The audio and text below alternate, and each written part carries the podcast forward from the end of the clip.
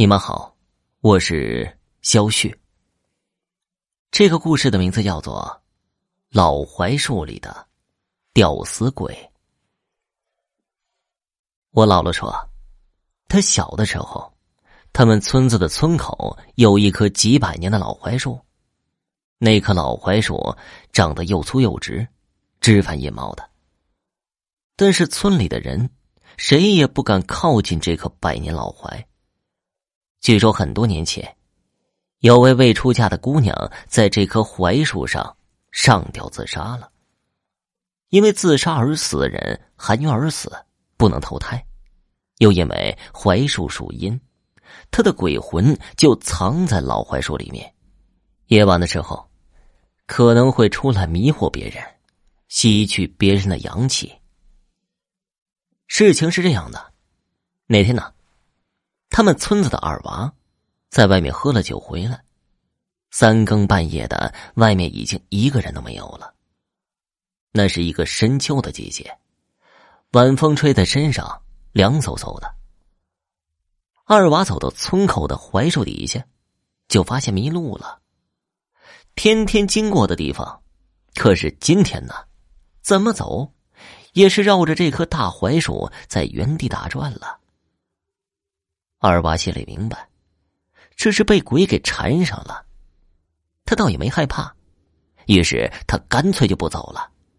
他捡起一堆干树枝，生起火来，给自己取暖，围着火堆盘腿而坐，不时的往火堆里添加干树枝。干树枝被篝火烧得噼啪作响。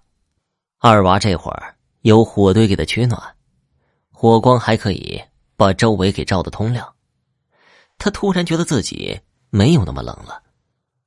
他心里明白，有鬼怪在捉弄他，但是有通红的火光，他也不会感到害怕了。一会儿的功夫，从远处走过来一位年轻漂亮的姑娘，站在了二娃的面前。姑娘看起来非常的漂亮，她温柔的对二娃说。大哥，这么晚了，你坐在这里干什么呢？二娃心里想：这三更半夜的，哪会有这么漂亮的姑娘？分明就是鬼怪变化的。二娃以为自己围着火堆，那东西就不能把他给怎么样了。姑娘看二娃不理会自己，顿时让他感到特别的生气。只见他轻轻的吹了一口气，二娃的火堆立刻就化为了灰烬。他一看火被熄灭，瞬间就感觉慌了神了。然而这个时候，站在他面前的哪还是什么漂亮姑娘，而是一个蛇头伸的长长的吊死鬼。只见这吊死鬼身穿白色的长袍褂子，披散着头发，铁青的脸色特别的吓人。二娃看见这么个东西，自然吓得是拔腿就开始逃命。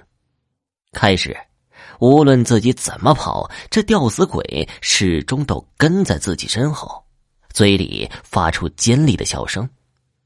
宁静的夜晚，再加上这凄厉的笑声，恐怖的让人简直就要窒息。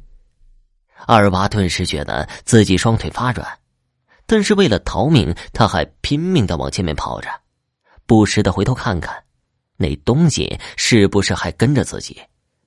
二娃眼看着就要到家了，后面的那个吊死鬼好像已经被自己给甩掉了。进了家门，大口的喘着粗气，他发现家人全都不在家。二娃心里就感到疑惑了：这么晚了，他们会去哪儿呢？忽然。他眼前的景象就开始变化了，这哪里是自己家呀？眼前的一切分明还是在村口的那棵大槐树底下。自己跑了那么久，看来根本就没有跑出这个地方。吊死鬼凄厉的笑声再一次的传入二娃的耳朵，一只手搭在二娃的后背，他的眼前是一颗没有身体的头颅。二娃一害怕，眼睛一翻便晕死过去。等二娃再次睁开眼睛的时候，自己的眼前竟然是一位漂亮的姑娘。姑娘看见的醒了过来，给他倒了一碗水，让他喝下。二娃好像已经忘记了自己昨天晚上遇到吊死鬼的事情。他问姑娘：“自己这是在哪儿？”“这是在我的家呀。昨天你在路上晕倒了，是我把你救回来的。”二娃谢过了姑娘，说自己没事了，想回家。姑娘竟然不同意他走，还问二娃是否婚配。二娃说自己尚未娶妻。这姑娘一听他说自己还没有媳妇儿，说什么也要嫁给二娃。二娃其实年龄也不小了，看见这姑娘长得挺漂亮的，就答应了这种婚事。他们当天就拜了天地，入了洞房。二娃的母亲看见天都大亮了，还不见二娃回家，他心里有些担心了。就让二娃的父亲出去找找儿子。二娃的父亲走到村口，看见二娃趴在地上昏迷不醒，他父亲怎么叫都不醒，干脆啊背起儿子给带回了家。他母亲看见儿子这样，心里特别的着急。母亲发现二娃尚有一丝的气息，但是体温摸起来有些偏凉，他母亲就怀疑儿子。是中邪了，魂魄被鬼怪给勾了出去。二娃的母亲赶快去找村里的神婆李婆婆，到家里看看怎么回事儿。李婆婆看了二娃的样子，就问他父亲：“二娃是从哪里给他找回来的？”他父亲说了，自己是在村口的大槐树底下找到儿子的。李婆婆眉头一皱，说道。那就对了，你儿子的魂魄，就是给住在槐树里的吊死鬼给勾了去。二娃的父母一听，赶紧求李婆婆救自己的儿子。李婆婆说：“这女鬼生前没有婚配，再加上是自杀而死，想要投胎必是难上加难。”等她吸足了阳气，那是要成精的，到时候就不好办了。我们得赶紧救二娃的魂魄回来。李婆婆说罢，让二娃的家里准备一只大公鸡，鸡的身上写上二娃的名字，鸡脚上拴住一根红线，夜里让他父亲牵着，从村口槐树那里开始牵着大公鸡走。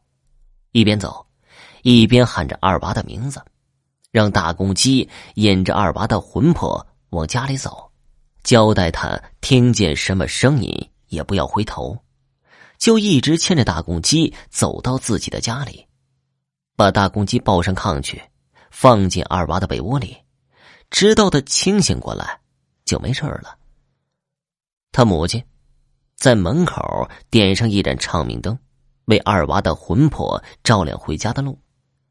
见他父亲牵着大公鸡进了屋子，他母亲就要熄灭长明灯，防止其他鬼魂跟着进来。为了不让女鬼追出来，李婆婆手拿除妖宝剑，站在大槐树的后面。等二娃的父亲牵着大公鸡走出一米的距离，他就拿那宝剑刺死那只女鬼，让她魂飞魄散。一切都准备好了，他们三个人就开始各忙各的了。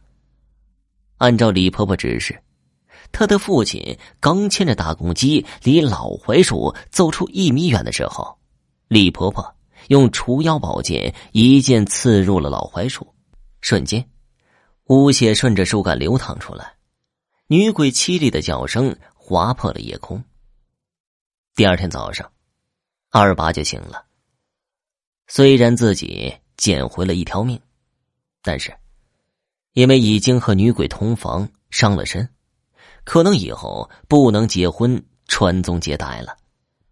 再看村里的那棵百年老槐树，因为被女鬼吸了精气，已经干枯而死了。好了，这个故事就讲完了，感谢收听。